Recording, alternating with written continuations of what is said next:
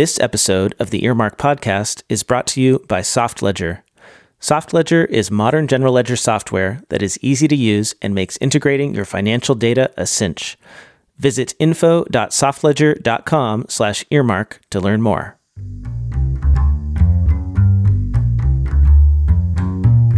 Where do you see this going? I mean, it's a tiny sliver of businesses right now that are accepting cryptocurrency. Do you see it going mainstream? Do you see every business using cryptocurrency? Are you a crypto maximalist? Do you think that it's going to replace fiat currency and the US dollar? Like where where do you what what's your view of this?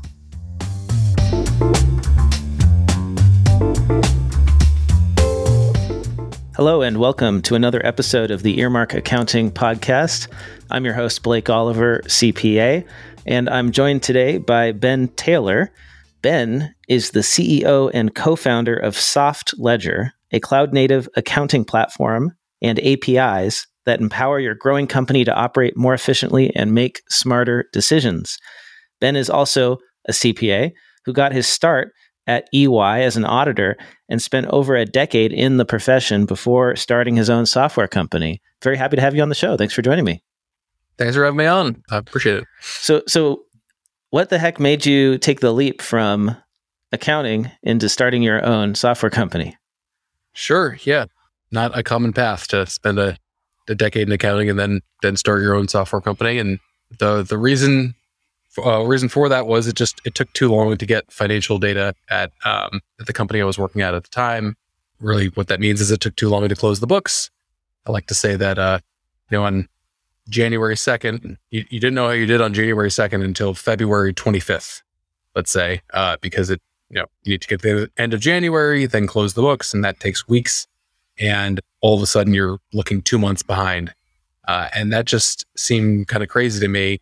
And so I called up my longtime friend, Jeff Ostrega, who's uh, our CTO and co founder. And he's been building applications um, since he was in high school. So he knows how to actually build software. I, and I, I, thought, you know, maybe this is a problem that could be solved with software. And so that's what led us down the road to ultimately building a, a mid-market general ledger, which is kind of at the core of this problem to ultimately get financial data into the hands of everyone who needs it at an organization as fast as possible. Yeah, I was really excited to hear about Soft Ledger when we first got in touch. I, I didn't know about this as an option. I mean, I think we're all familiar with QuickBooks and Xero, and some of us NetSuite, Sage mm-hmm. Intacct in the mid market. So you are building, or you have built, a cloud based GL for mid market companies that competes. Do you compete with NetSuite Intacct in that realm, or wh- where where do you sit? Yeah, yeah. I mean, kind of in between. To be honest, uh, it's it's you might come off of a, a bookkeeping software platform like QuickBooks or Xero earlier than you would have otherwise because it's you know that's it's a big jump from that to NetSuite or Intacct, and sometimes you are never going to need that level of complexity. And you know it, it's we took a very much of a product focus to building the application. Very you know we we say a lot of the, th- the same things that everyone does. It's easy to learn. It's fast to implement. It's easy to connect to other systems. But in our case, it's just you know very true on on every front, and a lot of that comes from just building this, using a product focus and doing it in the past few years versus you know there's not a lot you can change if you started 20 years ago. It makes it a lot more difficult to change your system and you just would fundamentally build a mid-market accounting system differently if you started when we did. And you were on another podcast uh, cfo weekly i think was it? And, and you were talking about yep. how your GL is built with APIs mm-hmm. from the beginning. I mean, it's in the description.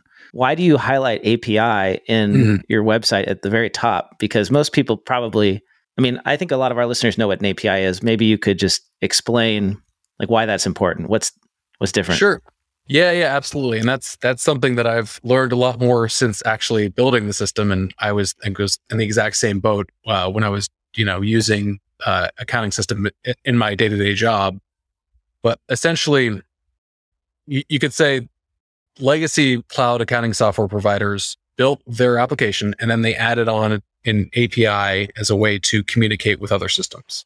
The way we constructed our platform, we thought about APIs from the very beginning. And I, I would love to take credit for this. Cannot solve Jeff the the the architecture behind this. Real taking the end user requirements and realizing, oh, okay, this is how you should do this. And and today, how how you, how you build a it's called cloud native is the architecture um, decision that we made, and that that means our application actually talks to our API to work in you know inherently that that's just how the system works in the same way as if you're using another system like um, HubSpot or some other some internal system that you use for billing, whatever the case is, could just talk. Uh, it could do the same exact things as as we do via, via our application, but via another application. So you could you could send over a journal entry, you could send over an invoice, um, and create that and send it out all just via code because that's the same way that our end users are really um,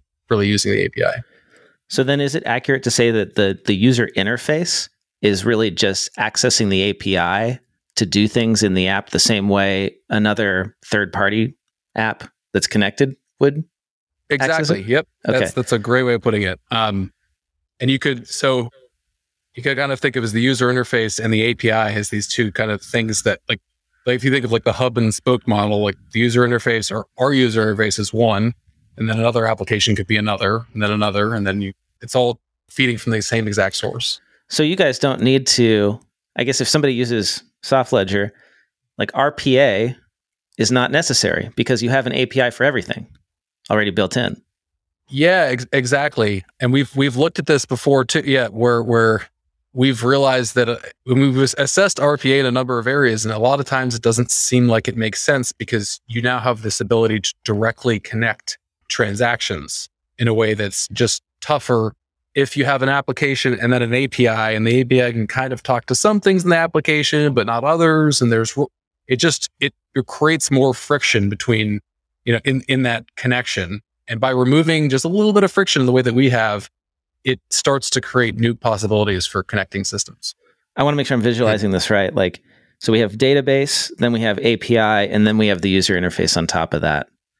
Is that yeah. is that okay? Yeah, yeah, that's kind of yeah, that's kind of right. I, you know, using my very dumbed down version of of, but yeah, that's it's like there's one database, you know, that that the API, you know, that, that that's communicating with, which is the same place where the the the UI is um is pulling pulling information from, and it yeah. keeps it keeps it all consistent. There's not there's not you start to eliminate a lot of data replication, which I think helps a lot. So we're here to talk about blockchain today. This episode is blockchain for accountants. Mm-hmm. So you've you started your own general ledger application. What does that have to do with blockchain? How'd you get interested in in blockchain tech for accountants? Jeff and I got got interested in in 2017 in crypto assets, blockchain networks, related technologies, all, all these things that were coming in. Um, there were a lot of projects building on them. Um, you know, became pretty active in mainstream. You know, like we all remember the the ICOs uh, that boom in 2017. We got interested in it, and then we realized, okay, so these ICOs, initial coin offerings, if you don't remember the, the term, to, to me, uh, coming from a SEC reporting background, I'm basically look at that and think, okay, well, this is the SEC is going to view this as a IPO. Basically, this is a little IPO, except these companies don't have accounting departments and financial reporting groups and all the things that you uh, that you have traditionally before you IPO, and that's going to be a big problem because this is really complicated to track. A lot of the same tracking requirements exist, but there were no systems for it. And so we were, we decided, okay, this is something that we should build out specific functionality for because at first we tried to get it we tried to use inventory to to model it out and it kind of worked but it fell down in a few ways and so we decided okay we're going to build out a specific module for crypto assets and then we re- we released that in in August of 2018 to to help essentially to help these companies get all this complex all these complex transactions into their financials in a controlled auditable way and, and why why should we as accountants care about crypto about blockchain like why do we need a special module to handle it in our accounting system. why'd you build it? You need to track it a bit differently. Some of the same issues exist with this as with traditional foreign currencies. It's just you're not especially for our target uh, uh, customer, not being a large, you know, multinational corporation, they're traditionally not using a bunch of different currencies and in, in, you know for reporting purposes and transacting in them and having to to mark things to market and in a way where um, you have all this complexity early in, in your life cycle. But if you're using crypto, you run into a lot of those problems, uh, the, the same ones, except normal currencies have have um, benefits for accounting where you can they're homogenous. You can treat them all the same thing. You don't need to to have these individual cost layers each time you go into different the different assets, just like stocks. And so now with crypto, you can trade one of these assets for another one. So you're like trading a stock for another stock, for instance, to use a simple example. Or even if you're you're paying your vendors, you need to record the market value at that time and any gains or losses when you pay your vendor. And so it just starts to get really complicated to track all that if you want to do business with crypto. So to start with, it's just if you're using this, you need a system to account for it. That's that's you know at its at most basic level why we why we built this. And you were saying that you tried using inventory to track mm-hmm. crypto holdings, cryptocurrency holdings, and that fell apart or didn't work. Mm-hmm. So the reason it doesn't work is because w- why? Because you don't pay for a vendor uh, payable with with a physical inventory, and you know that's mm, a flow okay. that doesn't quite exist. And so it's like you're kind of trying to fit it into something that doesn't really work. And sometimes it can work for certain situations, but for others it can't. And, and that's a good example is when you're using these things like cash you need to build it in a certain way that that is is open to to to doing that. Yeah, I can't. Most inventory modules don't have a way for me to trade my inventory for right, other. Yeah, it's like right. a barter transaction. There's no, there's no, there's not really a barter system. And then with the currency modules, mm-hmm. well, there's lots of reasons why we can't track cryptocurrency as a currency, even though we call it a currency. Mm-hmm. And that's what that's because SEC uh, US GAAP doesn't recognize cryptocurrency as an actual currency yet, or does it? Like, what are the yeah? What are the what's the right. current situation? The the official SEC guidance is all this stuff falls into intangibles generally, unless you could specifically, unless it's just a digital representation of a concept that would clearly be a security or something else. It's intan- It's going to be uh, treated as an intangible asset, and I think that's still the, that's still the case for Bitcoin and Ethereum. Although those two kind of they've said some things about that le- that that point to them being handled potentially handled differently. But yeah, as it stands, they're still all intangible assets. So you've built a module inside a soft ledger then that basically allows me to track my crypto holdings or my company's crypto holdings as intangible assets and then also use mm-hmm. them like a currency when I pay for yeah Exactly. Well, we just it's configurable. So if it if it's a intangible asset, great. If it's ends up being cash, then that's just a you just reclassify where that asset sits. And so we've we've built it. We like to say it's it's purpose built for uncertainty. Whatever happens, you can code it how you want to, configure it into different uh, groupings. You can always change those classifications later, and that was really important for us because we have uh, customers all over the world, and so there's various regulatory jurisdictions that we cross over. And we just want to make sure that the, we have, we give it, all of our customers the tools to uh, categorize them however they need to. How widespread is crypto among the business community? Do you have an idea among your users? Like how many, what percentage are using the cryptocurrency module? And then what about more broadly? So uh, over half of our customers are using crypto. Um, wow. In, in, some way that's not their operations. That's a lot, right? Compared to the general. Yeah, and, and it, a big part of that is because we have yeah. a module for it. So we've we've we've you know carved out a niche here for companies that are using crypto broadly for you know real economic activity outside of um, trading and other other um, outside of speculation, other financial services like lending. Some of the, these things are are pretty big now.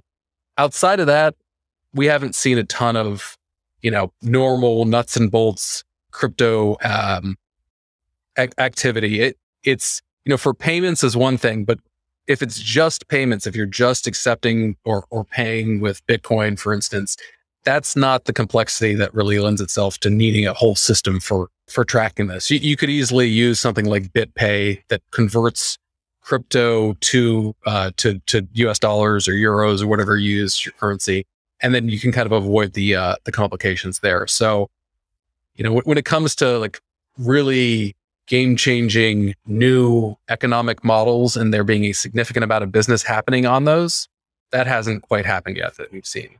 But there's some really interesting cases that have start to started to trickle in, and yeah, I think I think over the next few years we're going to start to see some of those pick up um, and, and become material.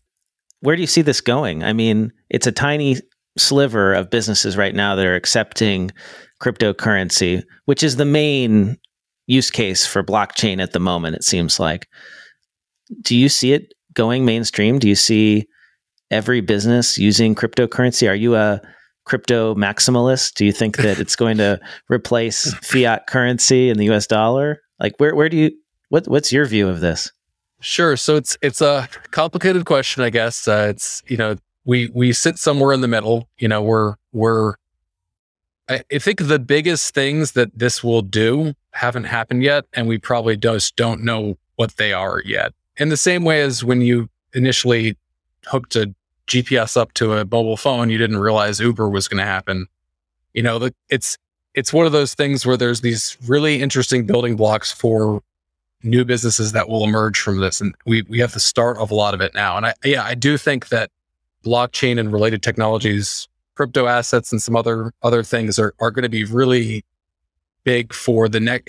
We kind of view it as just the next iteration of internet based technologies. It's it's you know, if, you're right that so so for crypto crypto assets uh, right now, that's the main use case, and it, Bitcoin's really the biggest thing where it's like you you can now pay someone on the other side of the globe, you know, wherever you can transact some value without having to go through any intermediary other than just this, you know, global monetary network that's just processing transactions and doesn't care, you know, that they're just they don't know, care where block you are. after block are being no. processed. Yeah. And it's just going to keep on going. And so that, that was really revolutionary and interesting. And a lot of has stemmed from that. And I, I think that that is going to continue to be a, it, yeah, really, really huge innovation. The most interesting stuff starts happening once we start talking about these nebulous concepts with really buzzwordy things like blockchains and Web3 and consensus, you know, mechanisms and all this st- stuff that we're just talk about like solving actual problems and you know that that's what it'll happen. I think this will unlock a lot of that. It's just you know it's everything takes longer than than you hope it will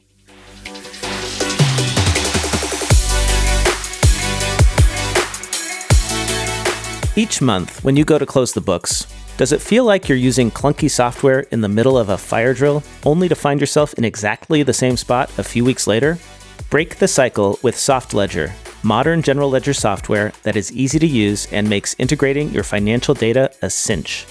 With SoftLedger, your team will produce higher quality, more detailed financial data more quickly.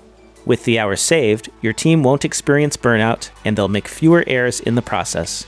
In fact, they'll have more fun at work and stay motivated. SoftLedger is offering you a free software recommendation workshop where you can tell them all about your current processes and frustrations. They'll make recommendations for improvement and explain your software options, even if the best solution for you isn't SoftLedger. Visit info.softledger.com/earmark to sign up for your no-risk software workshop and start closing your books faster every month. Again, that's info.softledger.com slash earmark. What, what about this uh, idea that was being tossed around a few years ago? For a while, when blockchain was hot and new in the accounting world, you had these people out saying it's going to automate audit because we're going to have a distributed general ledger or triple entry accounting, and we're no longer going to need to validate transactions in audit, and it's going to eliminate a lot of work. That to me seemed like a bunch of, well, it just it just seemed like so unreal. Un, un, it seems so ridiculous that that companies would want to put their their GL on a blockchain, like for the public to view. Like, what do you think that could happen? Is it going to audit? Well, is audit going to be impacted by blockchain tech? yes, I think audit will be impacted in, uh, by blockchain tech to the extent that there's um, what's called on-chain transactions. So transactions actually happening on blockchains that's program- programmatic. You can you know search it and do analytics on it via um, you know computers as opposed to doing this manual checking. I think that's great. And that, that kind of ties into where audits headed, taking more of an analytics view versus a substantive view on, on, on audits.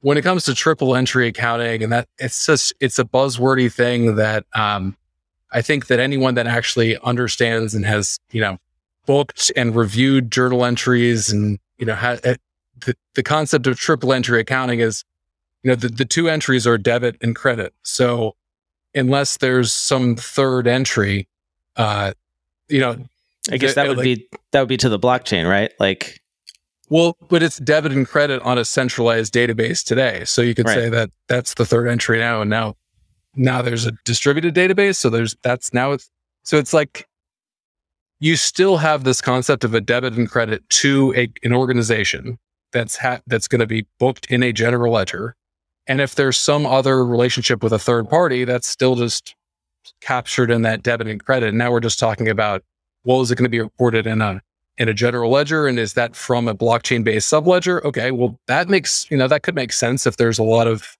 uh, economic activity on a blockchain that you want to capture automatically to flow in your GL. That's great. But I don't think it's as simple as as just saying, okay, you stamp to a blockchain and then all of a sudden you get some additional automation there. It's, you know, the context is very important for what the transaction is. And if you use blockchains, they're very unforgiving. You can't, you can't make changes. It's very like the rules are set. You can't provide a lot of context. That's what a general ledger is for. And, and a central, centralized database makes sense for that. And I, I don't see that changing anytime soon. Yeah, I suppose the the one thing that would be easier to audit would would be when it comes to confirmations because if you can see a transaction on a blockchain Mm-hmm. Is that I think you, that's what you were talking about, right? Like, yeah, if you could, if you could, a business could choose which transactions it shows or gives temporary access to auditors to to view their. But in that case too, it's like, I mean, if you're doing audit confirmations on on transactions that should all be be private, and the auditors gets to see it for a certain amount of time, how different is that than than providing bank, uh, you know, access to their bank account or bank statements? it's more automated. It, it, could be, you know, you could have this feed that of uh, transactions that's easily more easily shareable with auditors, but you could always, you know, shut off access as needed. Maybe that's where that ends hmm. up. But it really it, really depends. I mean, for for certain transactions and t- or for certain types of transactions, if they're occurring in this like publicly accessible database, that could be really um, really helpful for in a lot of cases. I just yeah, I don't know if in a lot of cases, I don't know if businesses would go for it. You know, in, in some right. cases, maybe it makes sense, but it's, you know, that, that starts to get pretty tricky. So you said that half of your customers are using cryptocurrency or tracking cryptocurrency. Mm-hmm. What, what are the applications that they are using it for? What is their, like, what are they doing with it? It's mostly financial services. So crypto exchanges, um, other payments related uh, companies. There's, we have uh, ATM providers. There's miners too. There's uh, there's other uh, uh, blockchain related companies like a company that does staking for certain networks. I don't know if you're familiar with that concept, but no, no, the, uh, yeah, it like so uh, proof of stake networks is, is what they're they're called. They there's certain economics around around holding coins and like and and and to participate in the network. So you have a certain ownership stake in the network. And based on that, you get a certain, um, you, you, can lend out your coins and vote on certain updates for the protocols and everything. And, and you get, you get a, a, some amount of interest usually for that. But it, it depends. It, it's, there's, there's different models depending on the different networks. And, and so there's, there's a company that helps, helps organizations and, and people stake their coins and earn a return on the, on the network. So, there's a as this emerges, there's a bunch of different like infrastructure services providers that are that are necessary to to build this the you know the tech stack that supports um, Web three or crypto or whatever you want to call it. As an accountant, what do you think are the most important things that I need to know about blockchain in order to serve my clients in the future. Maybe I have a few that are holding a little bit of crypto as investments. You know, mm-hmm. they're they're they're hodling or whatever you call it. Uh, they are doing some investment, but like like we we we obviously think you obviously think this is going to grow, right? More and more companies are going to be transacting or using blockchain in some way. Like, what should I be learning about in order to be ready? I think just um, poking around with the different the different concepts and you know familiarizing yourself with some of the terms. Like, there's a lot of like anything new, these daunting looking terms that you don't know what they mean, but a lot there's parallels to a lot of it. And and I'd say you just just signing up for a Coinbase account, buying some some some crypto, doing a couple transactions. I think that helps to get it a little bit better. Just you know, just just to, just to kind of connect the dots on, on what's going on. I, I, that that was helpful for me early. It's just sending us some money with Bitcoin uh, or other or other networks and seeing how how that process works. I thought was was pretty interesting and helped connect it. But it's a lot of this is when it comes down to it, it's just if you're just if you're just talking about using crypto and, and accounting for that and figuring out the tax implications for it, it's just there's there's assets that have a certain value when you get them and different value when you get out of the asset or trade it to another uh, another one.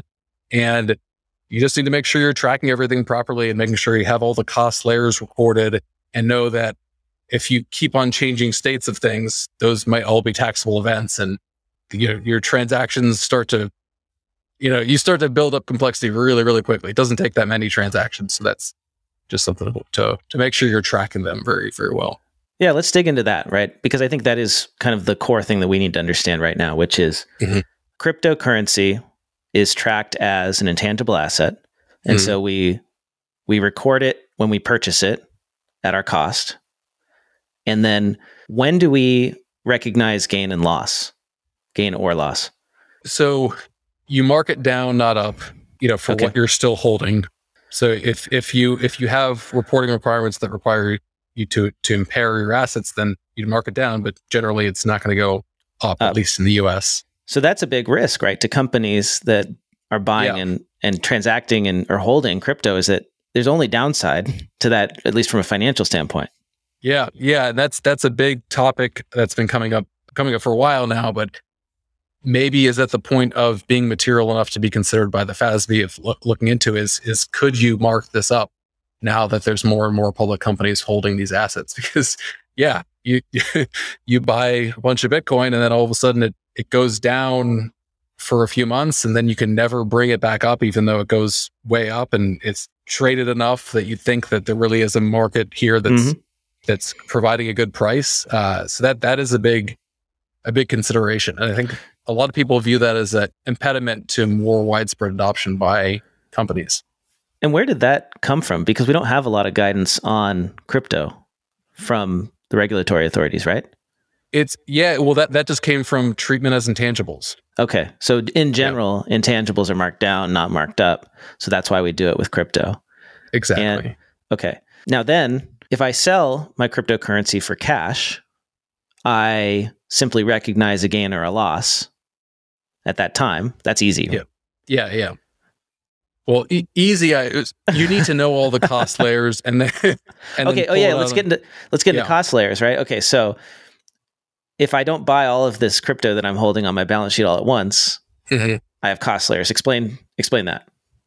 Sure. Yeah. So so if you're buying, if you actually even if you buy a bunch of Bitcoin or Ethereum at once, and you you placed an order, uh, and it got it got executed in eight different trades, now you have eight different cost layers so know, just like if, inventory, right? I, I have to track all of the quantity and the cost associated. Exactly. Yeah, yeah. Okay. In the exact same way as inventory. Um, another thing that hasn't definitively been ruled on, but based on everything we've seen, it, it seems it seems pretty clear that first in first out is how a lot of this is going to be treated, and so that's generally what's worked. And and um, and so taking that very granular approach of you know, in, in our in our system, for instance, we specifically identify each layer sitting in the database is like, you know, on June 17th at 10 20 p.m., you purchased 2.6 Bitcoin at 36,000 a coin or whatever it is. Mm-hmm. And then that's just stacking up and it could be thousands and thousands of layers. And then you say, okay, you want to sell it all, then you have to pull a thousand plus layers to figure out what your cost basis was. And then that's what drives what your gain or loss was on it. So that's tracking that constantly, especially if you if you're not just doing it for tax purposes, but you want to actually see how your gains and losses are, are looking month to month or week to week, day to day, like you need to be tracking all that and be able to go back and edit things and investigate. And it's, yeah, it I feel like doing it in a spreadsheet would get very difficult if I had a lot of At layers. At some point, it gets impossible. yeah. That's what we found is, is we've seen some really, some spreadsheets I never could have put together that attempt to do it and get close in some cases. But if you have to set cost layers, then pick them, and then you're transferring, you're trading, you're doing all, it's just, you can't do it. It's just not possible in, in Excel at, at some point. And you said people are doing FIFO. Are, are most people doing first in, first out? Are some people doing another method? Can I do average cost? Can I potentially do LIFO? Like, what's the rule about that? Some people try to they do LIFO for tax purposes. They make an election to do it. I don't know enough about that to say whether that's acceptable or not. I know it's some people, some have, people have, do it. have expressed interest in doing that. Um, average cost in some countries is what's used, so that that comes up sometimes. Um, you can specifically identify in certain cases, like with a brokered transaction, if you are taking a certain amount of Bitcoin to buy some Bitcoin or, you know, to, to buy some Ethereum, let's say, and that those transactions are associated with one another, you wouldn't want to pull the, uh, you know, get this new Bitcoin and then pull from cost, ba- cost basis five years ago when it's not really attributed to that transaction. I think you can do that in certain cases, but we've, you know, FIFO is the one we, we see most hmm. commonly mm. used. Got it. So now I've got my cost layers. Mm-hmm that is familiar from an inv- inventory standpoint. But what is less familiar is this idea that if I exchange cryptocurrency for a, a different cryptocurrency or for mm-hmm. cash, mm-hmm. I have to calculate a gain and a loss on every transaction. Is that right? Well, kind of. The gain or loss, we we just view it at the asset level. So let's be using that that Bitcoin for Ethereum example again you're getting out of Bitcoin and you're buying Ethereum, and Bitcoin went up during the course of the time that you held it enough so that you have a gain. Mm-hmm. Um, your Bitcoin's going to come out. We'll use the some of those cost layers to say, okay, this is the total cost of that coming off, and then the Ethereum is now worth more than the Bitcoin that you have on your books, so you record a gain at, at, at like the account level. So there's a gain or loss account, and it's the gain or loss account for Bitcoin uh, that that just total amount goes there. So the calculations performed, we just you know give an amount for this is what the, an amount for that transaction for that transaction. Okay, and that is taxable. Yeah, yeah. I mean that's that's that's taxable. Okay, so that's kind of the the fundamentals of how I track it in my accounting system. Mm-hmm. I could use a spreadsheet to do this. Some people do. Yep. You've built you've built a module that handles all of this automatically. Exactly. Yeah. Yeah. Yeah. And it's just it's just about volume and the number of different things you're doing. If if you're just doing deposits and withdrawals, might be okay to do it may be simpler. If you're starting to do trades, it gets less simple really quickly. And even with deposits and withdrawals, if you're transferring around, if you're paying vendors with with uh with crypto, it can get complicated really quickly too. So do you see the accounting treatment of this changing I know there's been talk from the SEC about, or maybe the IRS, or maybe like who's gonna who's gonna decide whether or not we actually get to treat crypto as a currency, which it feels like it really should be, at least for the major ones, right? Because they're acting like currencies. I mean, what is your it's, view on this? It's a it's tough to say. I, I'd say that yeah, they're they're behaving like currencies in so many ways, but generally currencies don't fluctuate as much. And I think that's going to mm. be a problem that that regulators have in, in figuring out how to categorize them. So let's start with Bitcoin. It's pretty clear that you know uh, MicroStrategy is a big holder of Bitcoin. That they've been a, the the CEO has been a big big um, proponent of of buying Bitcoin. He's, he's they've added a lot to their balance sheet. they should be able to mark that up. You know, you could use the same concept as as anything fair value wise. Like there's an active market for it. You can clearly get, you can clearly liquidate it. They should be able to mark that up. And so starting there, I think that's definitely the case. Next level, um, yeah, I, I, as you get into uh, other assets, uh, you know, maybe that's true for Ethereum as well. But then it, you start to get further. Like, when does that stop being the case? Uh, I don't know. And like, right. what are the thresholds? What?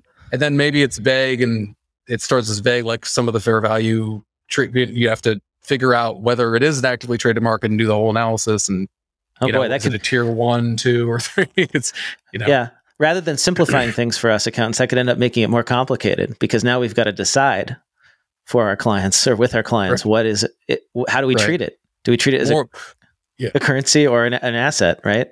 Right. Uh, uh more, more judgment, more estimates, more documentation on and, one versus the other, and yeah.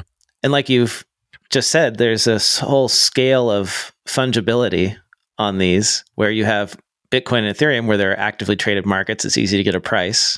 Mm-hmm. And then you have on the other side of it, you have these coins that nobody trades. Yeah. That are very infrequently traded. And then you have like NFTs, which are by definition not fungible. So yeah, yeah. it's for those, there's certain ones that I think are going to be more complicated, but okay. And I know we're, we're now, we're okay. So now we're, oh, it's okay. okay we can well, go all over the place with this okay. because the topic's blockchain, right? And we've actually okay. we've actually dove really deep into crypto, but like we can't forget that there's more to blockchain than cryptocurrency. Well, so we've dug in pretty deep into the number one application for blockchain at the moment, the one that is in the news, the one that we hear about, mm. the one that people are speculating ridiculously on and either making lots of money or losing a lot of money. Let's talk in the time we have left about other uses of blockchain because crypto mm-hmm. gets all the attention, but I get really excited about other areas. And I'm curious to know what excites you about blockchain that doesn't have anything to do with currency.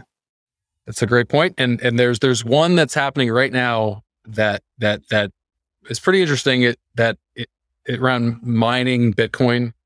You know, in order for the Bitcoin network to operate, there's miners all over the world. Miners are essentially think of it as solving a really complex math problem whichever miner or group of miners gets that first gets gets gets that problem solved first they are awarded with um with uh there's a it's called a block reward so they get some mm-hmm. bitcoin for doing that and these are the and, guys that basically facilitate all the transactions that are happening on the chain.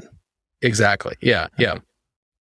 yeah. As, as, this is as as the um basically all, all these all these full full nodes of the bitcoin blockchain um, store an entire copy of the blockchain and have to and basically they're all they're all kind of do, doing the same the same exercise and agreeing on the next when it updates what the next state of it is. Mm-hmm. Um, and and so that's as part of that they're just you know tr- transacting um, they're processing the transactions and it's it's a very energy intensive process so it means that you want to, if you're a Bitcoin miner, you want to go to a place with cheap energy. You know, if you have cheap energy and a reliable internet connection, that's, you know, that's everything. And as a result, so the easy thing to say is, okay, so they're, they're, you know, you're using real world energy, you're, you're consuming real world resources to create uh, this thing that doesn't actually exist, this digital, whatever. And so it, it, it's easy to say that that's bad for the environment. But what it's ends up doing is is you there's this incentive to search out cheap energy. And I would expect that this is, you know, through regulation, things will start to move more and more in this direction where if it is really bad, you know, uh, if you're burning coal to mine Bitcoin, I imagine that's not going to, I don't know, I don't, I don't know how, you know, what percentage of miners are doing that, but that's a pretty easy one to think. Okay, regulators are probably going to be all over that and say, no, you got to use renewables or something. And so it starts to push all this development toward okay how do we make renewables more efficient and then all this investment will go into them because people are going to be making money off of this and even for just you know existing like natural gas uh, electricity powered electricity uh, plants um, that have excess capacity can mine bitcoin with the excess capacity and so it's this it's weird because it's it's like as long as you have uh, uh, ener- an energy source and uh, connection to the internet, you can turn that energy into something that has value at the that spot. And so it's kind of this. It's it, th- this is really happening right now. You know, energy companies are investing in in mining Bitcoin, and with so, their spare capacity. Yeah, interesting. So yeah. this is interesting. You brought this up because this is one of the main criticisms of cryptocurrency and blockchain mm-hmm. is that it is so energy intensive, and there's always a headline every time mining grows that it is now eclipsed the total uh, energy usage of this country here or this country mm-hmm. here, and and so the criticism is that right it uses all this energy, it's totally inefficient and it's bad for the environment. But you're saying that it could actually lead to innovation when it comes to clean energy? Yeah, yeah, I absolutely. I think it will. I mean, it it it kind of it's this interesting dynamic that that is kind of counterintuitive at, at a glance. You, you'd think that that line I think could be be right. So that's one thing. But then also, if if you think about the total energy that's used to pro- to process transactions generally, what is the total amount of energy used for uh, you know other monetary networks? It's not like it's nothing. And so I don't know. I, I this isn't something I know a, a ton about to be able to mm-hmm. make a, direct comparisons between all of them. But it's it's there's some interesting arguments that that you can make when you get into this, and and it's it's not exactly as it seems. So like a lot of, a lot of those article uh, headlines I view as a little bit sensationalist. And if you st- if you start to go through it, uh, there there are some other considerations there. I guess I could see how demand for really cheap energy would then stimulate people to supply more really cheap energy, and that if we figure out how to generate mm-hmm. more cheap energy than the blockchain demands, that benefits all of us. So yeah. It, we're going to see if that ends up happening. Yeah, yeah, exactly. It's kind of an experiment. We don't know really um, yet, um, and that that that's one of the reasons why I like to point out that one first, is because it's actually you know this is this experiment is happening right now. But then uh, another is is around supply chains, and so it's this is another one where it's like it's unclear how it will work or you know how, how this how this will all come together but it's there's not a lot of visibility a- along the supply chain from manufacturer to um, distributor to wholesaler to you know through these multiple steps in a pro- process of something coming you know from point A to to point Z or whatever that you know I could see specific use blockchains for certain industries or like consortiums of organizations within an industry using the same blockchain to decide on, you know, to to have a, a, a agreed upon state of this network between companies that don't trust each other or don't you know don't have to trust each other anyway. And then it could be this mechanism for governing this this process. Like um it, so I, th- those are being explored. I think a lot of what we've seen so far, I don't know how much it's how much headway it's made, at least in like in companies actually using them for their their supply chains. But there there were a, a couple years ago there were a bunch of headlines on them, and I haven't seen much recently. But well, I wonder like how much of the supply chain problems that we've experienced during the pandemic could have been averted if, for instance, auto manufacturers had all the parts on a mm-hmm. blockchain mm-hmm. database or ledger so they could mm-hmm. actually see that oh we're not making enough computer chips because isn't that the reason that we don't have enough autos right now it's mainly because they cut their orders of computer chips and then when when demand surged they didn't have enough. I don't know that it's like the answer is okay if you put it on blockchain it's going to you know help that whole process. Maybe there's multiple blockchains in the mix and in the entire life of that chip that get, ultimately gets into your car there's you know the the raw material suppliers that have to you know get the raw materials that also had their own disruptions. And then that leads to the next stage in the production process and the next one and the next. So you might be talking about like five different industry blockchains that have to then get handoff to handoff and so you know if, if that's the case then you know it, a decade maybe make, makes more sense That's, for a timeline for for how long they'll actually you know take to get together.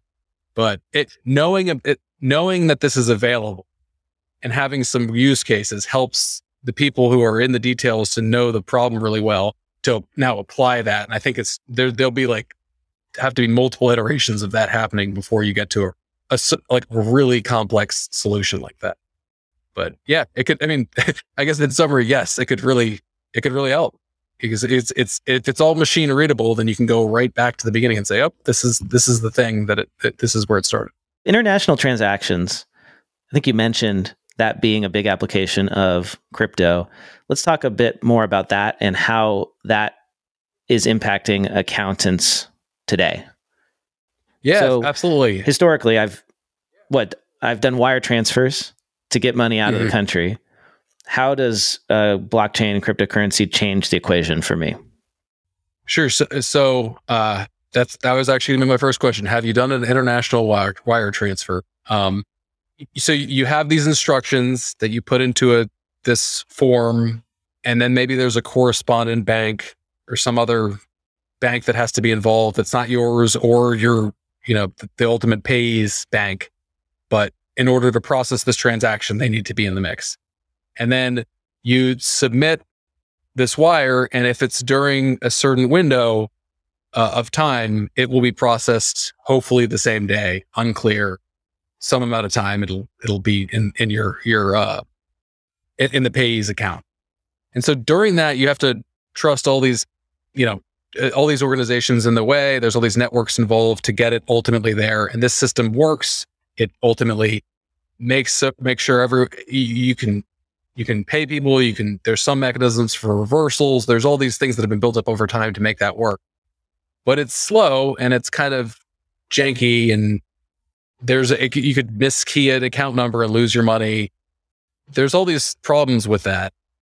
And and so the reason why you go through that is that you have to trust that it's going to get from your bank to the other bank. and You're not going to get, you know, your money stolen in the in the in the middle there. So if you could if you could replace that with computers, that'd be great, right? And that that's kind of what Bitcoin is doing. It's not doing as you can't. Rev, there's certain mechanisms that don't currently exist. Like you, there's no check to say, you know, is this uh, is this something that we need to check to make sure that it's going to the right account? Like if you miss key, maybe there's a check and you you can catch that. Yeah, that, that's not going to be the case with with uh um, with Bitcoin. But I mentioned just tr- trying a transaction to learn how this stuff works. I think that's this is a great example of it. Is if you go into Coinbase and you say, I want to send, eh, buy some Bitcoin and say, I'm going to send it to this other Bitcoin address, all you do is you put in a, this long string of characters and say send and authenticate and put in your two factor uh, authentication or whatever you need. And then it just goes. And then the, the network that's just building block after block in the chain of that, that's the, the blockchain concept just processes your, tra- your transaction and the other per- the other wallet gets it and so that that that's kind of the, at a high level what's happening. It's just you're just automating that whole piece of getting value from one party to another without having these trusted centralized intermediaries. The Bitcoin network has cut out that middleman. Yeah. And the fee, wait, we're not paying wire transfer fees anymore. We're paying a fee though to to move the Bitcoin around. And that goes mm-hmm. up and down. What is mm-hmm. it? Like it's it's not cheap though, right? What is it? It's currently it really depends, but it's currently pretty cheap um, to do to do Bitcoin transfers. Okay, and and it, this varies a, a lot based on different networks too. So there are other networks that are faster and and charge like no, no very low fees. So there's Bitcoin's the in a lot of ways the safest one because it's it's so big, it's so widely transacted, it's very secure. So you could you could pay via that, but there's probably going to be ju- specifically for payments. There's going to be other networks that might help out there, but it's it's the same concept. Is you're is you're removing that middleman. Yeah, I uh, I just did a Google search because I was curious, mm-hmm. and I found Wall Street Journal said the highlighted snippet, so we can trust it, right? Uh, that daily average daily transaction fees this year were as low as hmm. a dollar seventy eight and as high as sixty two dollars. So I guess it really does depend when you do it, how much it's going to cost. It does. Interesting. Yeah. Interesting. Mostly though, anytime, and I haven't done a, a ton of these, but over the past year, anytime I've checked, it it has been pretty low, like dollars. Yeah, a few dollars, um, which is a, a big difference. Ma- yeah. A big difference compared to the, you know, 20, was, 30, 40 dollars yeah. you might pay for a wire, right? Always less than the wire fee. Yeah. yeah Interesting. Um, it, it, years ago, it was it was really expensive for a while. I think they they ran into a lot of Ethereum's running into some of this now, where it's a lot of congestion. It can be very expensive yeah. at certain times. There's some that are like cents and they're instant. Like it's really cool. Like you you you do a transfer and it and it's there immediately. Yeah. Everything seems, happened immediately. it seems like this is sort of the no-brainer way to get started. If I'm an accountant at a company and I'm doing a bunch of wire transfers to vendors abroad, suppliers abroad, if I can get some of them on Coinbase with me or some sort of way of sending them crypto, if I can get them to accept crypto, then I can I can save a lot of money for my company on fees. Yeah. Yeah, absolutely. Yeah. And and it's it's what this ultimately could turn into is there's a lot of, you know, middlemen making entire businesses, entire industries in this stack of getting from of of pay, paying uh, third parties. If you start chipping away at this, then all of a sudden, you know, maybe those two percent fees go away in certain cases, and mm-hmm. you know, it, it, it really, yeah, it really it really could could be a paradigm shift, it's, it's, it's, especially for certain industries. Like if you're constantly paying and and uh, and receiving goods from the same suppliers and certain things like that, it is just going to be a no brainer that you know your the the amount of money you're paying is so much that you would just go like saving a, a few percentage points or even a, uh, you know, a few bips could be really impactful. So yeah. And, and, the way services like Coinbase make money is they charge a fee to turn that crypto back into US dollars or for me to buy it too, right? That's where yeah, they're making or, their cut. Or trade trade it too. Trading, um, they make a they make a cut on the trading. Yeah. But it's still it still can be a lot less than a wire transfer fee if you you got to do the math, right? But it ends yeah. up being a good deal. Yeah, and certainly if, if you're holding it, and, and if, yeah. if you're doing this at scale, you know, uh, Coinbase has like like brokered, uh, you know, they'll, they'll broker transactions. A, a, lot of the other exchanges will do too. Um, and so you could you could get better better fees on that. There's there's enough competition that you definitely could get those down. And once you have it, yeah, I mean, I, think you could really really cut down on on on transaction fees. One of the risks of cryptocurrency is I send the money to the wrong wallet. Mm-hmm. These are irreversible transactions. So let, that brings me to the fraud question. How do we how do we handle fraud? How do we you know ensure custody of these assets? All it takes is knowing the key, mm-hmm. which is just a string of numbers and letters in order to move money from a wallet. So, you know, it's not like a traditional banking system, right, where there may be ID verification or whatever. And I know those have their challenges, but yeah, how do how do companies use cryptocurrency while also guarding against fraud? And how do we as accountants you know, stay on top of that? So I, I think for companies, almost you know, in, in the vast majority of cases, they're gonna have somebody help them with the custody of those assets. And like that's just the answer is, is there's somebody charged with custody and they go through all the checks to make sure that their their funds don't get stolen. And there's different checks you need to do. It's a lot more extreme because there's no like you said it's not reversible. And so that's what we've seen is just there's there's a there's benefits to holding yourself, uh, obviously to to having the crypto yourself and ha- owning your keys and managing those, but yeah, you have to be willing to take on that risk and and and build in those practices internally to make sure that that that doesn't happen. So a service like Coinbase, they act as a custodian for my crypto assets. Is that accurate? Yeah, that's okay. right. And there's lots of them. Coinbase is just really well known. Yeah, there's lots of them. Yeah, uh, okay. that, that, and and some that are specifically bo- uh, focused on on institutions as well. So they basically perform that function that my bank currently provides, which mm-hmm. is, mm-hmm. you know, ensuring or at least providing me with the tools to ensure security.